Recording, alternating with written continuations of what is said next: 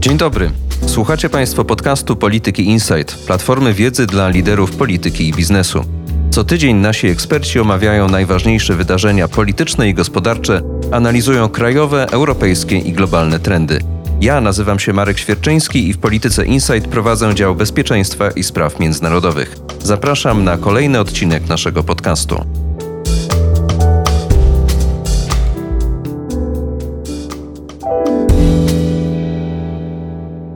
Jest piątek, 23 kwietnia. W podcaście Polityki Insight wita Marek Świerczyński. Dzisiaj zajmiemy się wydarzeniami, w których główną rolę odgrywa Rosja.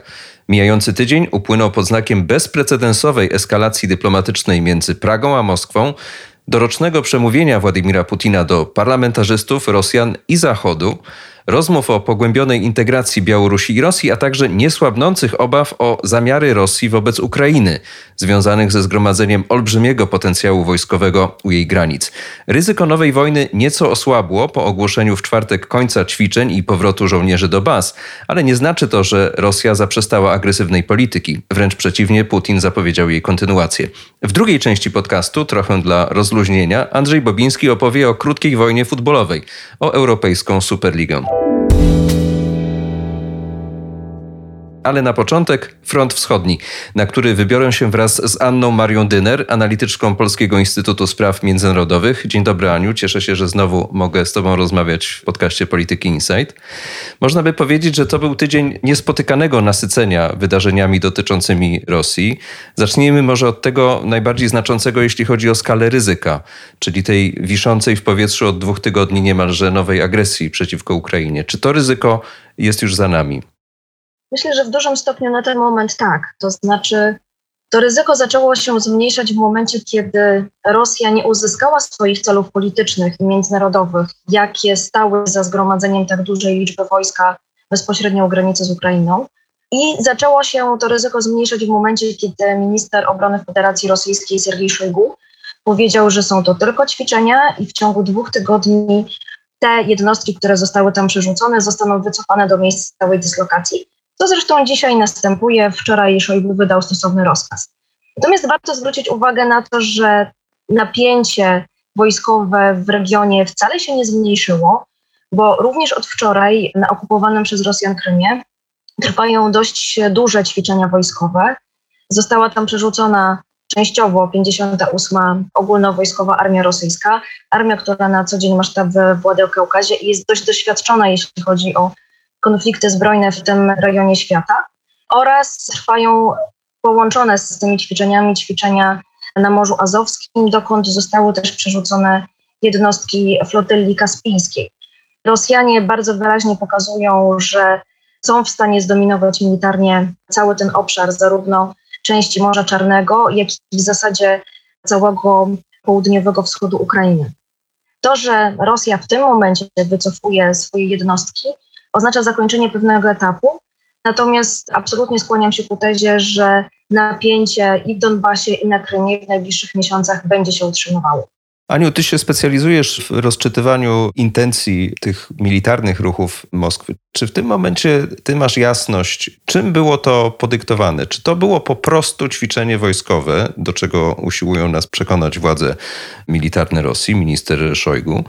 Czy to była operacja takiego podwójnego zastosowania strategiczno-polityczno-wojskowego, która mogła, choć nie musiała, przerodzić się w element nacisku militarnego? Myślę, że przede wszystkim to była operacja polityczna, a potem dopiero wojskowa. I to, że ona została przekształcona tylko i wyłącznie w ćwiczenia, to była próba wyjścia z twarzą Rosji z całej tej historii. Ale wróćmy do początku. Takie działanie Rosji, ono było wymierzone w państwa zachodnie i w Ukrainę i ono było podyktowane bardzo jasnymi celami politycznymi. Przede wszystkim chodziło o sprowokowanie Ukrainy do podjęcia jakichś ewentualnych środków wojskowych, co się Rosji nie udało zresztą. Po drugie, licząc poniekąd na działania ukraińskie, Rosjanie liczyli na to, że zaktywizują się państwa zachodnie, przymuszając poniekąd Kijów do tego, żeby wrócił do stołu rozmów w ramach formatu normandzkiego i formatu mińskiego. Bo jak wiadomo, jakiś czas temu strona ukraińska zapowiedziała wycofanie się z tego rodzaju negocjacji. To również się Rosji nie udało, dlatego że nie tylko Niemcy, Francja jako ci najważniejsi gracze i też uczestnicy formatu normandzkiego nie poczynili takich ruchów, ale też bardzo mocne wsparcie dotyczące integralności terytorialnej Ukraina dostała od innych państw zachodnich, począwszy od Polski, która jest tradycyjnym sojusznikiem, skończywszy na Stanach Zjednoczonych, na rozmowie telefonicznej pomiędzy prezydentami Bidenem i Załęskim. Także tu Rosja również nie osiągnęła swojego celu politycznego. Cel wojskowy myślę, że udało się częściowo zrealizować. To znaczy, z jednej strony oczywiście Rosjanie przetestowali i swoje możliwości przerzutu wojsk i zgromadzenia tak dużego komponentu militarnego u granicy, mimo wszystko z państwem, które oni traktują ciągle jako potencjalnego przeciwnika, i przetestowania też wojskowej reakcji strony ukraińskiej. Tutaj warto zwrócić uwagę na dość istotną kwestię, że mimo bardzo dużego napięcia i bardzo dużej politycznej, nie wiem czy dobre słowo użyję, eskalacji, ale politycznego mówienia na temat tego, co się wojskowo dzieje w regionie, wojskowo Ukraina zareagowała bardzo dobrze, to znaczy nie padły nawet żadne deklaracje o tym, że należy rozpocząć kampanię zbrojną przez Ukrainę. Ukraina po prostu wykazała gotowość do obrony swojego terytorium. I tutaj myślę, że też Rosjanie mogli się poczuć nieco zawiedzeni. Ja sądzę, że gdzieś w sztabie generalnym w Moskwie mogli liczyć na to, że chociaż do pewnego stopnia powtórzy się scenariusz gruziński z 2008 roku, Czyli skłonienie strony przeciwnej do prowokacyjnego wystąpienia. Dokładnie, które mogłoby się spotkać z odwetem. Jak najbardziej wtedy ze strony rosyjskiej uzasadnionym. To się na całe szczęście nie udało. Ukraińcy sądzę, że też bardzo dobrze odrobili gruzińskie lekcje i też sobie zdają sprawę ze swojego potencjału, ale też wysłali bardzo jasny czytelny sygnał w stronę Rosji, że żadna kampania wojskowa prowadzona dalej na terytorium Ukrainy po prostu się nie powiedzie w tym znaczeniu, że na pewno strona rosyjska napotka opór i nie będzie to operacja taka, jaką było choćby zajęcie Krymu w 2014 roku, które Rosji udało się w zasadzie bez rozlewu krwi. Rzeczywiście tutaj ta świadomość sytuacyjna po stronie Ukrainy, ale też wspierających Ukrainę państw i instytucji zachodnich była zasygnalizowana, że jest znacząco lepsza niż te już 7 lat temu. To pewnie wynika z tego, że po prostu Krym, wschodnia Ukraina i ten południowy okręg wojskowy Rosji od strony Morza Czarnego i od strony ukraińskiej jest pod ciągłą obserwacją ze strony sił zbrojnych NATO, ze strony sił zbrojnych Ukrainy. Wymiana informacji idzie na bieżąco i Zachód po prostu dokładnie wie, albo bardzo dokładnie, co się tam dzieje. Prawda. I ja bym zwróciła uwagę jeszcze na jeden aspekt polityczno-wojskowy całej tej historii, czyli na nadzwyczajne spotkanie NATO-Ukraina zwołane ze strony ukraińskiej, po którym James Stoltenberg, sekretarz generalny NATO, powiedział wyraźnie, że to nie Rosja będzie decydowała, czy Ukraina do NATO przystąpi, tylko będzie decydował o tym sojusz. I myślę, że to nie była ta informacja, którą na Kremlu chcieli usłyszeć.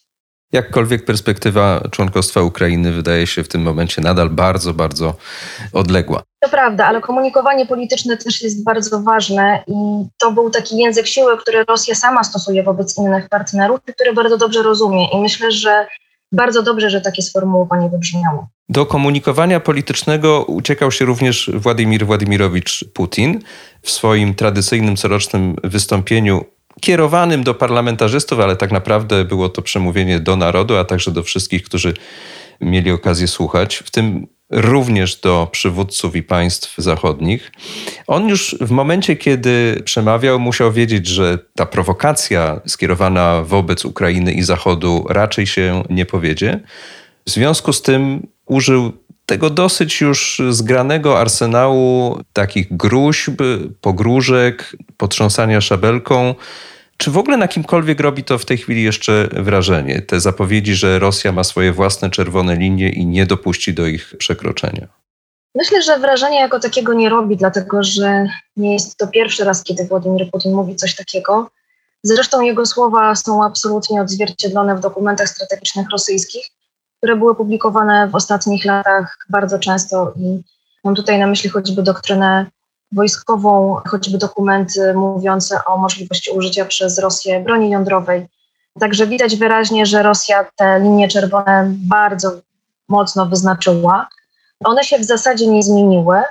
I nie zmienił się taki sposób postrzegania przez Rosję świata, jako właśnie świata podzielonego na strefę wpływów i świata, gdzie nikomu nie wolno jest ingerować w tą strefę, którą Rosja uważa za miejsce swoich uprzywilejowanych interesów. Bo Putin tak naprawdę nie powiedział, gdzie te czerwone linie leżą. Czy mogłabyś na bazie swoich analiz nam to opowiedzieć? Jak wygląda ta mapa czerwonych linii Putina?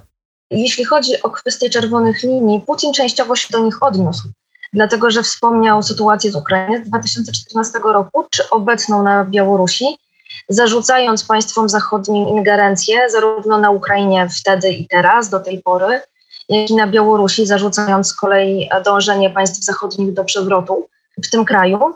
To jest o tyle istotne, że Putin poniekąd pokazuje, że nie ma zgody na żadne kolorowe rewolucje w państwach ościennych graniczących z Rosją. W zasadzie ta strefa wpływów, o której rozmawiamy, to jest pojęcie, którego ja osobiście bardzo nie lubię, ale w kontekście rosyjskim ono jest najbardziej adekwatne.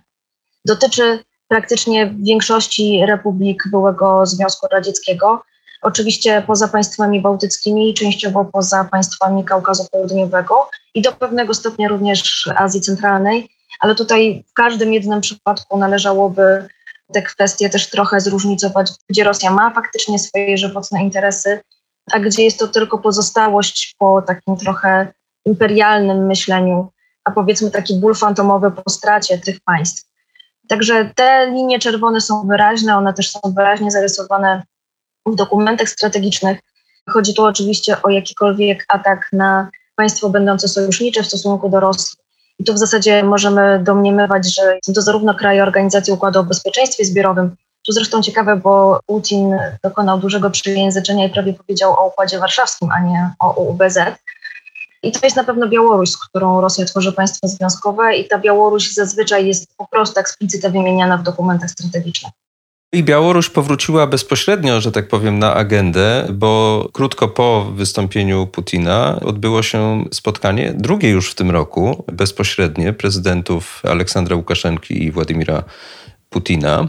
Przed tym spotkaniem pojawiły się spekulacje, że ono może być przełomowe dla tego procesu integracji, który od kilku lat jest realizowany w ramach państwa związkowego, a nawet, że może pojawić się propozycja wprost inkorporacji Białorusi do Federacji Rosyjskiej. Ostatecznie o niczym takim nie usłyszeliśmy, Natomiast usłyszeliśmy o kolejnych etapach zamknięciu, czy też dogadaniu kolejnych etapów tej integracji. Na czym one polegają? Jeżeli chodzi o tą pogłębioną integrację, to jest w ogóle może nie never ending story, natomiast na pewno historia, która ma już długą brodę, została zintensyfikowana mniej więcej pod koniec 2018 roku. Słynną wypowiedzią Dmitrija Miedwiediewa, ówczesnego premiera rosyjskiego, mówiącego o konieczności powrotu do tych pomysłów zwiększenia integracji w ramach państwa związkowego. 2019 rok stał też pod znakiem negocjacji. Na końcu tego roku się okazało, że było to kilkadziesiąt, prawdopodobnie 31 albo 33, bo tutaj wersje się różnią, tak zwanych map drogowych integracji. Każda dotyczyła pewnego sektora życia polityczno-społeczno-gospodarczego oraz kwestii wojskowych. Kiedy w zasadzie pod koniec 2019 roku mogło się wydawać, że te mapy drogowe zostaną podpisane, Aleksander Łukaszenka powiedział nie. Zresztą to było podyktowane też żywotnymi interesami Białorusi, dlatego że jeśli z tego co wiemy, bo też te mapy drogowe nigdzie nie zostały upublicznione, są tylko częściowe informacje na temat tego, czego one dotyczą, ale z tego co udało się ekspertom, dziennikarzom ustalić, widać wyraźnie, że zwłaszcza w tej kwestii integracji gospodarczej dla Białorusi przyjęcie rosyjskich rozwiązań byłoby w wielu kwestiach niekorzystne i oznaczałoby utratę częściowej suwerenności w tej sferze.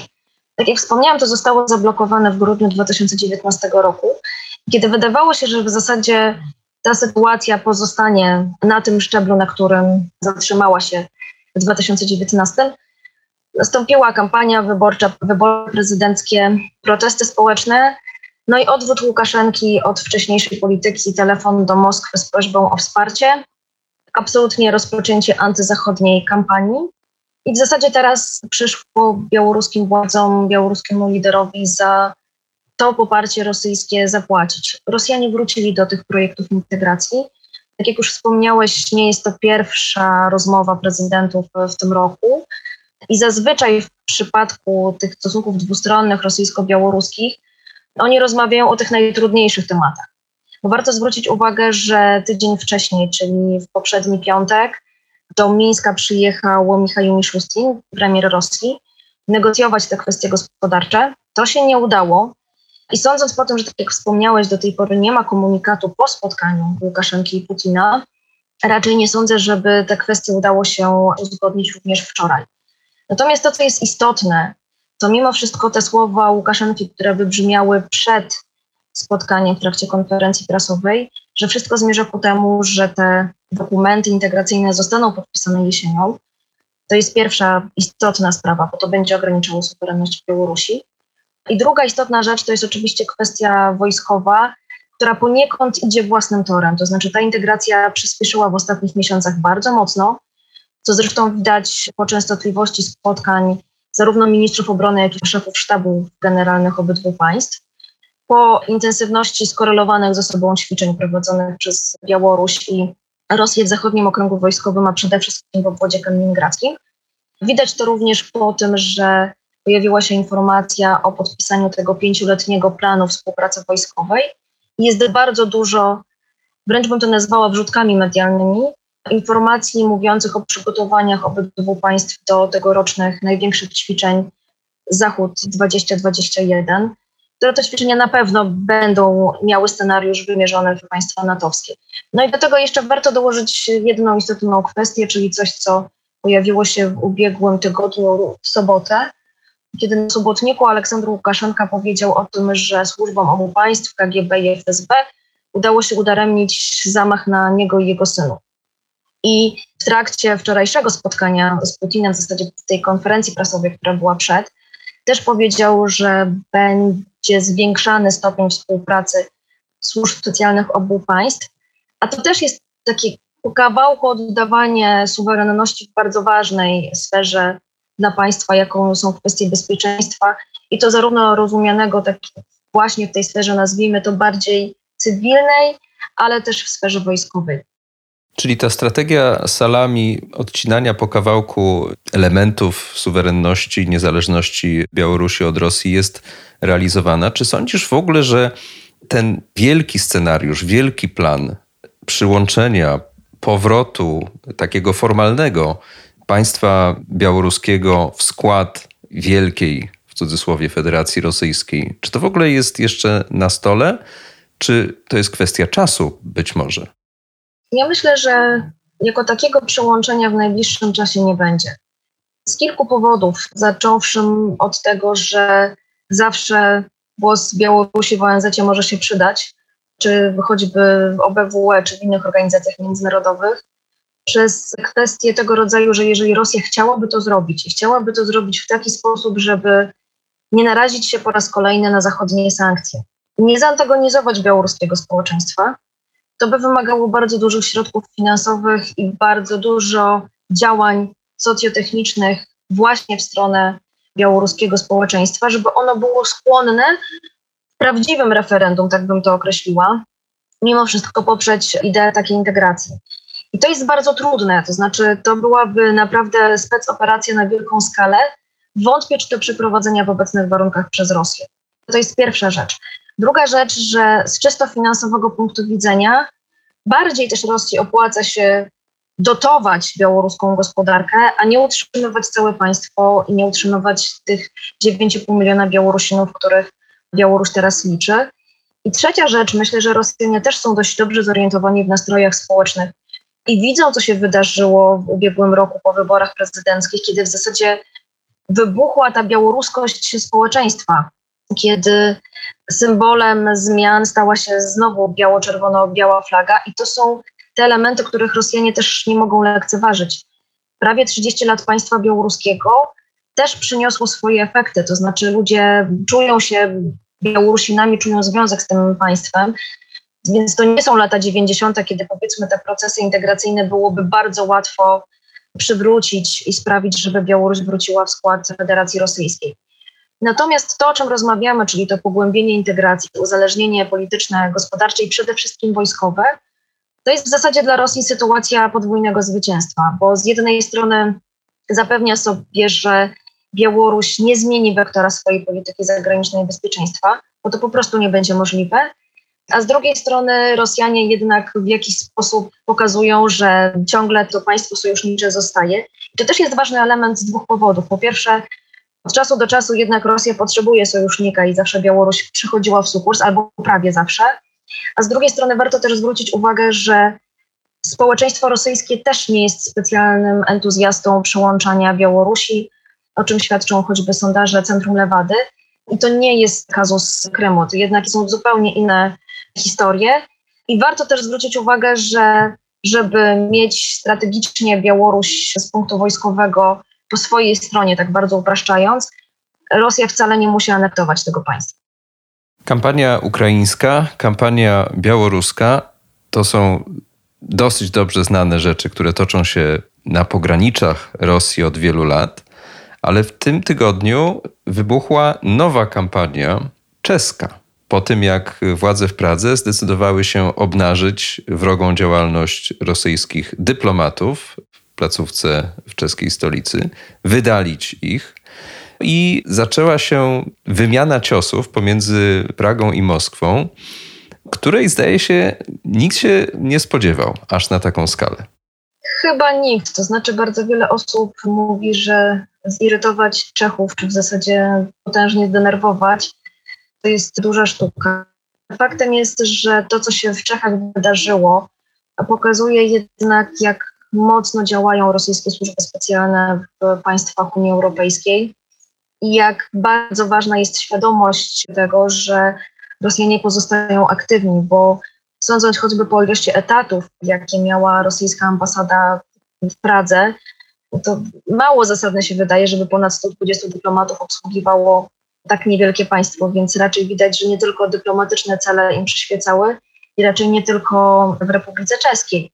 Natomiast to, co jest istotne, warto też zwrócić uwagę, że Czesi zastosowali broń dyplomatyczną, żądając redukcji rosyjskiego personelu dyplomatycznego do liczby czeskiego w Moskwie.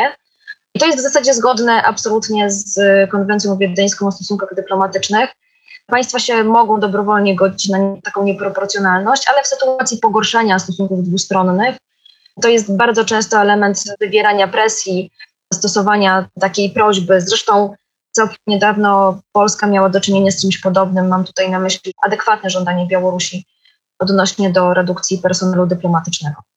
Ta wojna się jeszcze nie skończyła na tym dyplomatycznym froncie, bo cały czas to żądanie czeskie zredukowania tego personelu wisi w powietrzu. Rosja ma czas do maja, żeby je zrealizować. Zresztą sama zapowiada też różnego rodzaju środki odwetowe. Wydaje się, że znowu, tak jak w przypadku Ukrainy, Moskwa przegrała w tym sensie, na tym etapie przynajmniej, że mobilizacja wsparcia z Zachodu, Czech są oczywiście członkiem zarówno Unii Europejskiej, jak i NATO, jest bardzo szybka i bardzo stanowcza po stronie Republiki Czeskiej.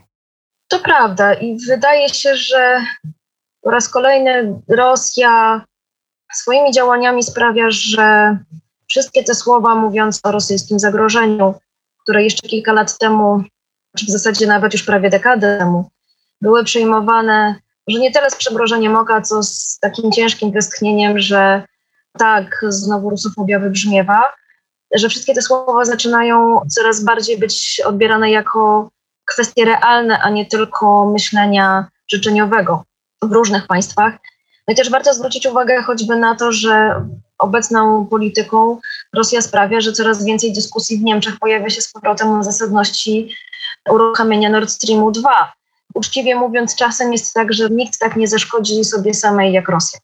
No i paradoks tej sytuacji polega też na tym, że kiedy o wrogich działaniach Rosji mówi taki kraj jak Litwa czy Polska, no to łatwo jest jemu przykleić taką łatkę, słuszną czy nie, przeczulenia jakiejś rusofobii, prawda? To często jest wykorzystywane też w rosyjskiej propagandzie. Ale gdy o rosyjskim szpiegostwie, czy wręcz no działalności terrorystycznej, można powiedzieć, mówią Czesi, po pierwsze kraj, który nigdy nie uchodził za jakoś bardzo wrogo nastawiony do Rosji i którego politycy w sposób jawny wyrażali się przynajmniej łagodnie, a być może nawet w sprzyjający sposób o Władimirze Putinie, no to sytuacja się zmienia. To prawda. Ja myślę, że chyba nawet na to sami Rosjanie propagandowo nie są zbyt gotowi, bo tak jak wspomniałeś, bardzo łatwo jest uderzyć tym elementem tradycyjnej rusofobii czy antyrosyjskości w przypadku Polski czy państw bałtyckich. O tyle już w przypadku Czech czy państw położonych bardziej na zachód, no jest to cokolwiek trudne. Anna Maria Dyner, analityczka Polskiego Instytutu Spraw Międzynarodowych. Bardzo Ci dziękuję za tę rozmowę. Dziękuję również. W niedzielę grupa 12 najbogatszych europejskich klubów ogłosiła, że powołuje Superligę, organizację, która miała nieodwracalnie wywrócić porządek i hierarchię w europejskiej piłce nożnej. Andrzej Bobiński rozmawia z Piotrem Żelaznym, dziennikarzem sportowym, podcasterem i wydawcą magazynu Kopalnia Sztuka Futbolu.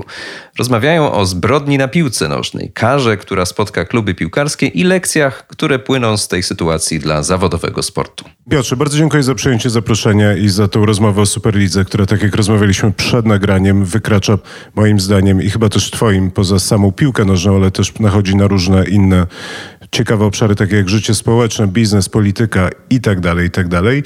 Ale zanim wejdziemy w te wszystkie wątki, to chciałem Ciebie poprosić, żebyś może tak wprowadził nas w ten temat i powiedział, co tak naprawdę ogłosiły kluby piłkarskie w zeszłą niedzielę. Od kiedy trwały rozmowy, w sensie kiedy zrodził się pomysł Superligi, o której będziemy rozmawiać, a kiedy ten pomysł dostał tego przyspieszenia, którego efekt widzieliśmy w niedzielę. No i co się wydarzyło w tym tygodniu? Zacznijmy może od tego, od kiedy pomysł Superligi w ogóle funkcjonuje, bo to jest bardzo ciekawe, bo pomysł Superligi jest tak stary jak rozgrywki pucharowe, jak rozgrywki europejskie.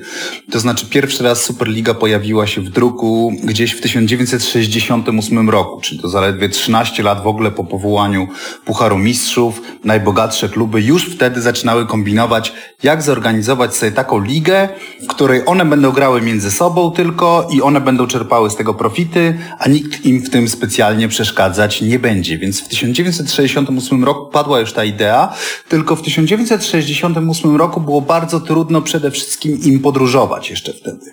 To znaczy samoloty nie były tak tanie, żeby można było swobodnie wprowadzić taką superligę, która by łączyła właśnie drużyny z różnych części kontynentu. W związku z tym pomysł poszedł do lamusa, ale wracał co jakiś czas i wracał bardzo często. Pod koniec lat 80., na przełomie lat 80. i 90. bardzo mocno parł do Superligi niejaki Silvio Berlusconi, znany Państwu pewnie skądinąd. Silvio Berlusconi, zanim stał się jeszcze premierem Włoch i zanim zrobił sobie wszystkie operacje plastyczne i wstrzykiwał botox, to był właścicielem AC Milan. I on z tego AC Milan uczynił faktycznie klub wielki i widział już doskonale, że AC Milan grający z Wenecją i z Pizą czy z Udinese, to jest poniżej jednak godności wielkiego AC Milano i poniżej godności wielkiego Silvio Berlusconiego i on chciał się mierzyć jednak co tydzień z Realem Madryt i Barceloną. W związku z tym padła ta idea Superligi i tak naprawdę na kanwie tej idei Superligi i tego, że Silvio Berlusconi tak bardzo dążył do tego, żeby ten Milan jego grał z najlepszymi, powstała w ogóle Liga Mistrzów. I Liga Mistrzów, UEFA-owska Liga Mistrzów, to jest Superliga, nie oszukujmy się. I ona tak naprawdę z roku na rok coraz bardziej Superligą się staje. Bo czym jest Superliga? Superliga to są rozgrywki piłkarskie zamknięte na aspekt sportowy. To są rozgrywki piłkarskie, w których rywalizują ze sobą najbogatsze drużyny i które mierzą się ze sobą, transmitują te mecze oczywiście w telewizji, sprzedają za grube pieniądze te transmisje, no bo to jest w ogóle największe aktywo klubów piłkarskich, są prawa telewizyjne, które dzisiaj osiągają horrendalne sumy. No dobrze, to dziękuję za tę wycieczkę w historię XX wieku, ale to, co mnie interesuje w tym momencie tak naprawdę jest, w którym momencie ta Superliga w tym obecnym kształcie, jak ona została zaplanowana i ogłoszona w niedzielę, w którym momencie te rozmowy przyspieszyły, bo ja pamiętam taki moment, kiedy mówiło się parę lat temu o tej Superlidze, ale potem miałem takie poczucie, że to trochę ucichło i że jednak UEFA organizująca rozgrywki pucharowe próbowała grać z tymi dużymi klubami i doprowadzić do sytuacji, w której jednak te kluby nie stworzą własnej ligi, bo to też jest, rozumiem, historia o tym, że kluby wymyśliły sobie, że stworzą system rozgrywek poza federacjami, poza całym tym systemem, w którym funkcjonuje cała dzisiaj piłka nożna. Absolutnie tak. Rozmowy trwały od jakiegoś czasu faktycznie. Myślę, że rozmowy trwają nieustannie od przynajmniej dekady, o tak. I raz po prostu są bardziej zaawansowane, innym razem są mniej zaawansowane, jednym razem są bardziej sformalizowane, a innym razem odbywają się tylko na lunchach i, i gdzieś w kuluarach, gdy ci wielcy możni właściciele klubów mają szansę się spotkać, a mają szansę spotykać się dość często.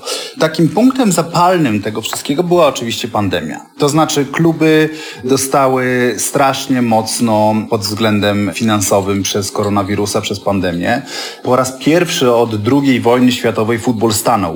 Stanął co prawda na chwilę, stanął na trzy miesiące, ale po raz pierwszy od II wojny światowej w ogóle futbol się nie toczył.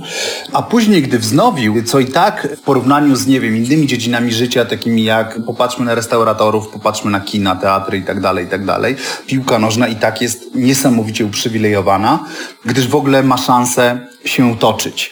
Natomiast oczywiście toczy się bez kibiców. I chociaż tak jak powiedziałem, największym aktywem klubów piłkarskich są prawa telewizyjne i na tym zarabiają największe pieniądze, no to jednak pusty stadion dla takiej Barcelony to była strata około miliona euro, czy ponad milion euro na każdym meczu organizowanym u siebie. Czyli to jest co dwa tygodnie, a jeszcze jak dochodzą mecze w pucharach, to nawet częściej, to wychodzi pewnie raz na tydzień, no to to są duże straty. Szczególnie jeżeli weźmiemy pod uwagę wydatki tych klubów, ale to sobie przejdziemy pewnie później do tego, bo nie ma takiej sumy pieniędzy, których piłkarskie kluby europejskie by nie były w stanie przepalić. Nie ma. W każdym razie pandemia spowodowała, że zaczęto szukać jakiegoś rozwiązania właśnie poza strukturami UEFA. To znaczy, jak w klasycznych filmach o handlu narkotykami, cut the middleman, przepraszam bardzo, że tak powiem, ale tak to trochę wyglądało. Tak? To znaczy, pozbywamy się pośrednika i tym pośrednikiem oczywiście jest UEFA organizujemy sobie swoje rozgrywki, gdyż znamy swoją wartość i wiemy, że kibice i tak do nas przyjdą. I nastąpiła taka próba, tylko że próba okazała się tak amatorska i tak fatalnie przygotowana, że szczerze mówiąc to jest szokujące. Jak sobie spojrzymy na to, z czym te kluby się mierzyły i co one próbowały osiągnąć, jak koniec końców szybko to powstanie zostało zgaszone, a właściwie ono nawet nie zostało zgaszone, tylko ono się po prostu rozpadło, to to jest aż szokujące, że wydawałoby się poważni biznesmeni, którzy mówią o miliardach euro, bo przecież JP Morgan, czyli bank, który miał finansować całą tę zabawę, miał dać pożyczki klubom, żeby mogły rozpocząć tę Superligę, miał wyłożyć na start 6 miliardów euro. To są naprawdę poważne pieniądze. No więc jak biznesmeni, którzy operują takimi sumami, przygotowali swój rokosz i rokosz zakończył się w 48 godzin. I jak to bywa z nieudanymi zrywami, ten zryw też wzmocnił oczywiście władzę centralną. Tak? To jest zryw, z którego zwycięsko wychodzi FIFA i UEFA, bo to one wychodzą jako z jednej strony obrońcy starego ładu i moralności, co jest śmieszne, a z drugiej strony właśnie one wychodzą po prostu wzmocnione tym fatalnie przygotowanym powstaniem. Jak ty oceniasz, Piotr, który z tych oporów doprowadził do tego, że to wszystko się wywróciło? W sensie, z jednej strony byli kibice, z drugiej strony byli piłkarze, którzy też zabrali dosyć silny głos. Byli politycy, też Boris Johnson bardzo ostro się wypowiedział na ten temat, bo sześć z 13 klubów było brytyjskich. Oczywiście też federacje krajowe, inne państwa, które były zupełnie poza tą ligą. Niemcy też, co było ciekawe, Niemcy i Francuzi w to nie weszli. Tutaj głos Bayernu Monachium był donośny i słyszalny. Jak ty oceniasz, kto tak naprawdę doprowadził do tego, że to się wywróciło? Na ile to byli kibice, a na ile pieniądze, a na ile względy polityczne? Wszystko po trochu. Kibice bardzo ważni byli. To znaczy jednak wydaje mi się, że twórcy Superligi spodziewali się, że będą mieli podgórkę, ale nie spodziewali się, że to będzie aż tak jednoznaczne odrzucenie całego konceptu. To znaczy to, że kibice drużyn niezaproszonych do Superligi będą przeciwko, no to było wiadome, ale to, że kibice drużyn z Superligi tak mocno i tak gorąco protestowali, myślę, że było bardzo ważne. Drugi czynnik to jest fatalne przygotowanie całego przedsięwzięcia. To jest naprawdę żart. Superliga została ogłoszona w niedzielę, tuż przed północą czasu europejskiego. To jest kiepski moment generalnie na ogłaszanie czegokolwiek. Miała owszem stronę internetową, czy mają nadal, i jakieś logo zrobione gdzieś w pojęcie wieczorem przez jakiegoś początkującego grafika i w zasadzie to był koniec nie było żadnego filmu, nie było żadnej prezentacji, nie było niczego takiego, co by dało od razu jakiś taki element właśnie, że oto nadchodzi coś nowego, patrzcie, przygotowaliśmy to dla was, tylko takie, dobra, tworzymy Superligę, zamykamy się na was, do widzenia, porozmawiamy później. Bardzo to było dziwne i bardzo źle rozegrane. I w związku z tym też PR-owcy drużyn superligowych zupełnie nie zadbali o to, żeby ten PR ta Superliga miała dobry. Podejrzewam, wystarczyło zapłacić kilku legendom z przeszłości, którzy by nagrali właśnie swoje filmy poparcia. Tymczasem Superliga została ogłoszona, po czym została natychmiast totalnie zaatakowana z każdej możliwej strony. Więc ten PR był dramatyczny. A ja bym cię jeszcze tutaj zatrzymał i zaproponował pewną interpretację. Znaczy, to, co też mnie zaskoczyło w tej całej sytuacji, to był fakt, że to było tak tajne. W sensie, że nie było żadnych przecieków, że to jednak był, z mojej perspektywy przynajmniej, grom z jasnego nieba, ta deklaracja. I ja zgaduję, że jedyny sposób, w jaki można utrzymać to w tajemnicy, tak duży projekt i tak duży plan, to jest nikomu o nim nie mówić. I ja zgaduję, że to były rozmowy, które rzeczywiście toczyły się na tym najwyższym szczeblu i dlatego nikt nikogo się nie radził, nie dopuszczono ludzi, którzy wiedzą, jak takie rzeczy się robi, tylko to była rozmowa na poziomie właśnie właścicieli i dużych pieniędzy, które trochę zakładały, że oni mają tyle pieniędzy i oni mają taką władzę, że oni to po prostu zrobią. W sensie, że to jest trochę ta klątwa zamożnego, starzejącego się białego mężczyzny, który uważa, że jak on coś powie, to to się wydarzy. Natomiast, że tutaj nie było tego momentu, żeby się zastanowić nad implikacjami, jaka będzie reakcja, co się wydarzy. Było pewnie takie poczucie, że no dobra, no pewnie ktoś się zdenerwuje, ale przeczekamy dwa tygodnie i pójdziemy do przodu, mamy taki super produkt, jak i super pomysł. Jest to bardzo dobra analiza i, i wydaje mi się, że tak, że prawdopodobnie właśnie przez to, że te rozmowy były tak super tajne, nie zaproszono na nie nikogo, kto by się na czymkolwiek znał, poza tym, że jest super bogaty. Nie było nawet konferencji prasowej. Dzisiaj, w czasie pandemii, kiedy wszystko można robić online, nie wiem, jakieś spotkanie zoomowe kilku tych właścicieli, no przecież nasz się prosi o coś takiego. Tymczasem jedynym, który poszedł do mediów był 70-letni Florentino Perez, prezes Realu Madryt, który poszedł do takiego talk show rozrywkowego, nadawanego tuż po północy w Madrycie. I to było jedyne wystąpienie publiczne jednego z założycieli Superligi talk show rozrywkowy, w którym 70-letni mężczyzna opowiadał o tym, że trzeba dotrzeć do młodych ludzi, bo ludzie w wieku 16-24 piłką nóżną się nie interesują. Wracając teraz na chwilę jeszcze do tych powodów, dla którego się to wszystko powywracało tak spektakularnie, bo mówiliśmy o kibicach, mówiliśmy o fatalnym przygotowaniu, i o braku jakiejś tam strategii. Najważniejsze były jednak faktycznie i te pochukiwania ze strony UEFA, czyli groźba sankcji i tego, że UEFA bardzo szybko zwarła szyki i uświadomiła tym Rokoszanom, jak może wyglądać ich przyszłość, to znaczy, że ich piłkarze zostaną wykluczeni ze wszystkich rozgrywek UEFA, to znaczy, że mogą zostać wykluczeni i tak naprawdę z lig narodowych, ale przede wszystkim z reprezentacji.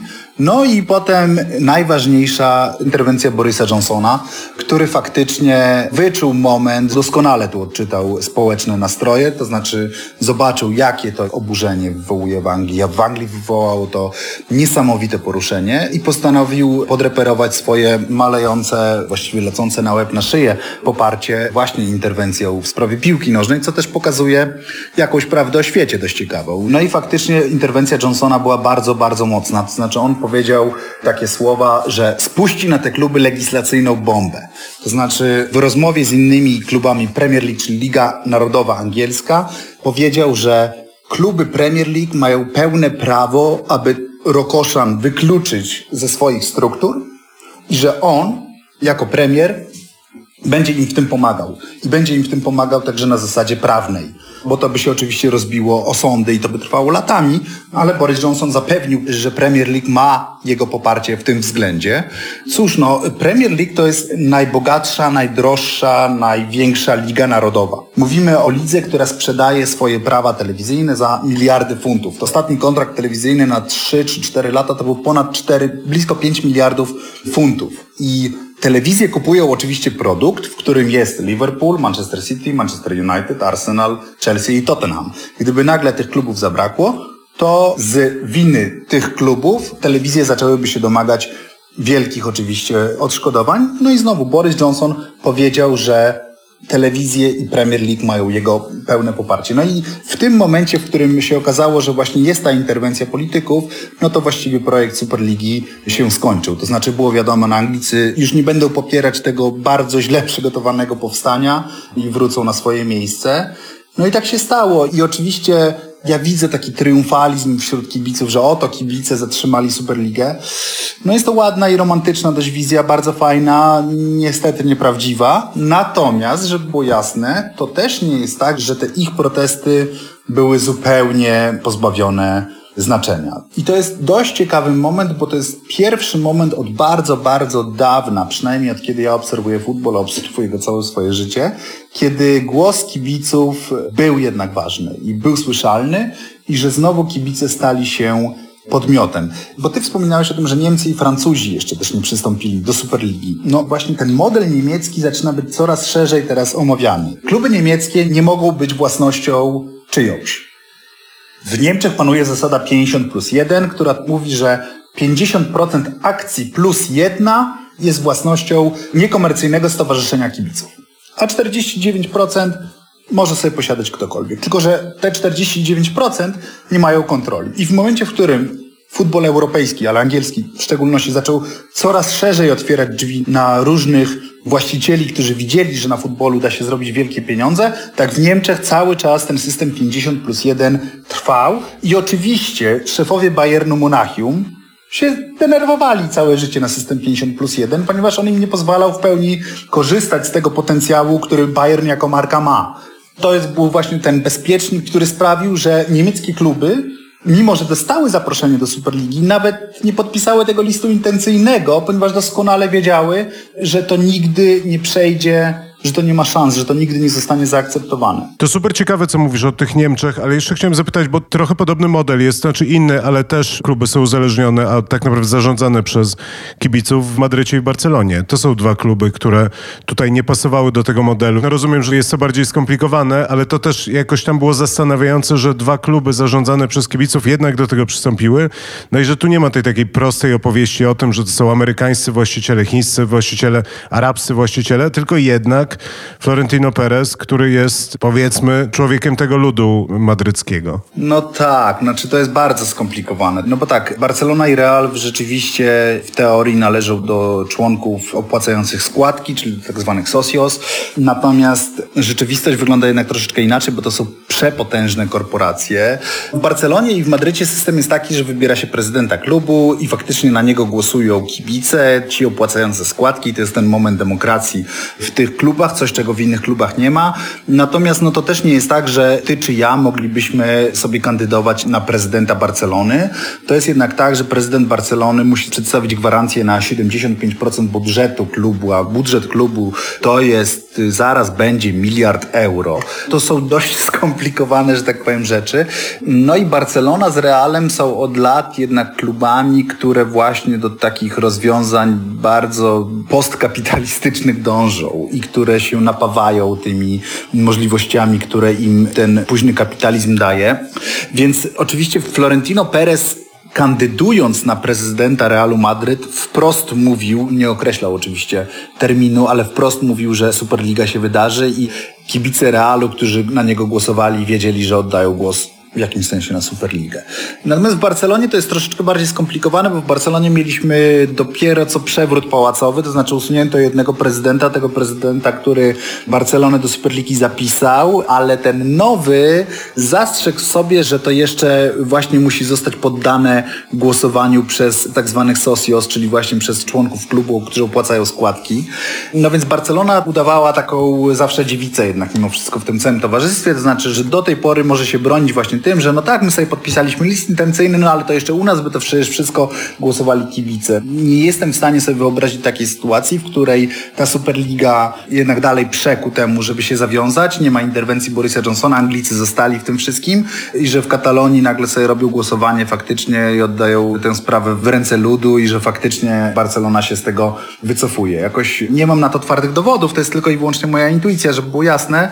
Natomiast wydaje mi się, że Laporta jednak, czyli nowy prezydent Barcelony na tyle dobrze wie, gdzie leżą konfitury, że znalazłby sposób na obejście i tego głosowania. Natomiast też wcale nie jest powiedziane, że gdyby ta Superliga została inaczej przyjęta, to sami Socios nie głosowaliby za tym, żeby jednak Barcelona i Real w tych rozgrywkach brały udział. Jednak znowu wracam do tego fatalnego przygotowania tego powstania. Znaczy, ja za każdym razem, gdy o tym mówię, to sam się łapię za głowę jak można było coś takiego wypuścić, bo no, to się nie mieści w głowie. Jasne, to słuchaj, moje ostatnie pytanie, aczkolwiek złożone i długie, bo opowiedziałeś bardzo ciekawie o zbrodni, jaka została dokonana na futbolu w tym tygodniu. Chciałem się ciebie zapytać o karę, czy jakaś kara spotka te kluby, a może wręcz przeciwnie?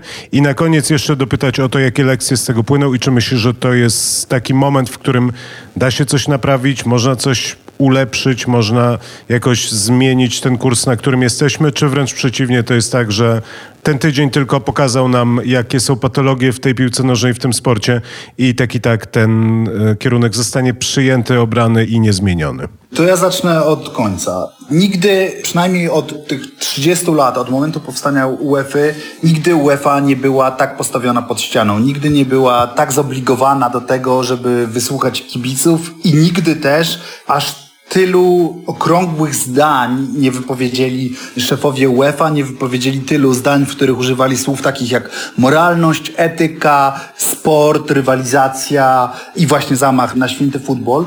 I wydawałoby się, że to jest wręcz idealny moment do tego, żeby x tych słów zacząć rozliczać.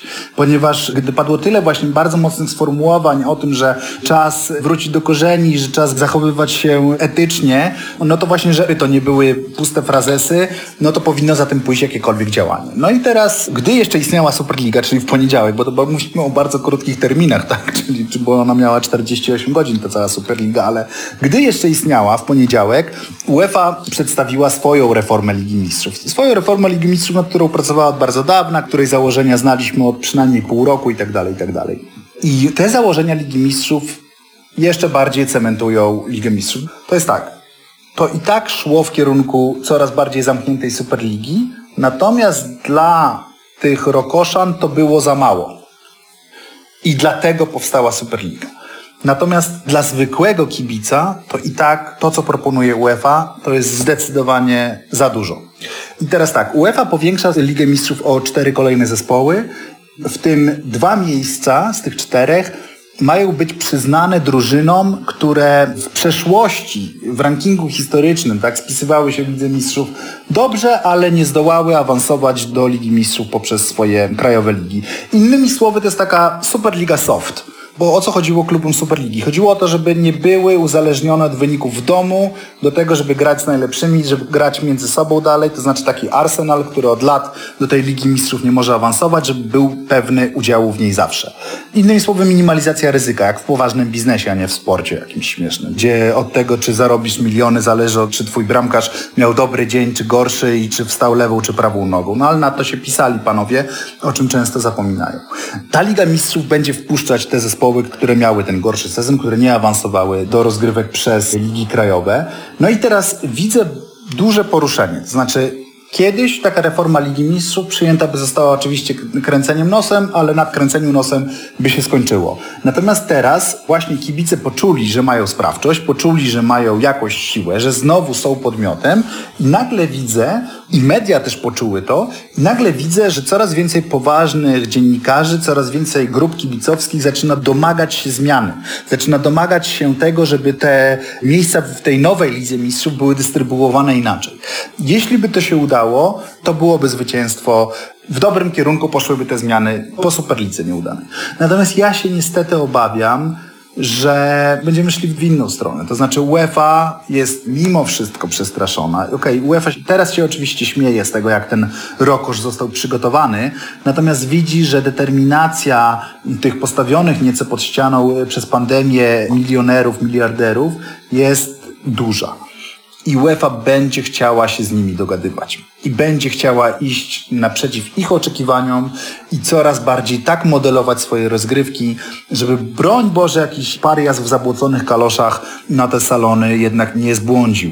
Więc ja się obawiam tego. Natomiast ty pytałeś jeszcze o kary takie indywidualne, tak? No, w Anglii jest dość duże poruszenie, to znaczy ci wszyscy dyrektorzy tych klubów, które dołączyły do ligi, a którzy zasiadają w bardzo wielu komisjach, komisjach takich, które mają dostęp do wrażliwych informacji, właśnie do informacji na temat nowych kontraktów telewizyjnych Premier League, na temat marketingowych kontraktów Premier League. Oni są wszyscy powoli odsuwani. Znaczy oczekuje się wręcz od nich, że oni sami złożą rezygnację teraz i przestaną zasiadać w tych komisjach, ponieważ byli w tych komisjach, rozmawiali o nowych kontraktach, o pieniądzach dla Premier League, o podziale tych pieniędzy dla Premier League, jednocześnie na boku planując swój nie do końca dobrze przygotowany rokosz. No więc w Anglii jest faktycznie wielkie oczekiwanie tego, że oni ustąpią. I cóż, i chyba tyle, bo co więcej można zrobić? No, nie będzie kar w postaci, nie wiem, wykluczenia tych drużyn z lig. Ja cały czas mówię trochę z perspektywy człowieka, któremu ta Superliga się bardzo nie podobała, no ale są oczywiście też tacy, którzy uważają, że to jest kapitalny pomysł. Więc z mojej perspektywy to jest faktycznie przykre, że tej kary koniec końców nie będzie. No w polskich realiach to by było na przykład trzy ujemne punkty od przyszłego sezonu, albo sześć ujemnych punktów, tak? I to byłoby moim zdaniem całkiem uzasadnione. No jeżeli jesteś członkiem jakiejś organizacji i jakby spiskujesz przeciwko tej organizacji, a koniec końców to był spisek przeciwko tym organizacjom, których te kluby są członkami, no to musi być jakaś kara. Znaczy w sensie, no tak jest zbudowany świat. Wydawałoby się, że za coś takiego powinna spotkać człowieka kara. Tymczasem właśnie, no znowu wracam do tego, co już powiedziałem. Obawiam się, że nie dość, że kary nie będzie, to jeszcze UEFA będzie starała się bardzo szybko tych powstańców zagłaskać. Bardzo, bardzo dziękuję za tę rozmowę. To ja bardzo dziękuję. Na dziś to wszystko. Na kolejny odcinek podcastu Polityki Insight zapraszam w przyszłym tygodniu. Posłuchajcie również naszych innych audycji, które znajdziecie w większości aplikacji podcastowych. W pole wyszukiwania wpiszcie po prostu Polityka Insight. Słuchajcie, obserwujcie i komentujcie. Do usłyszenia.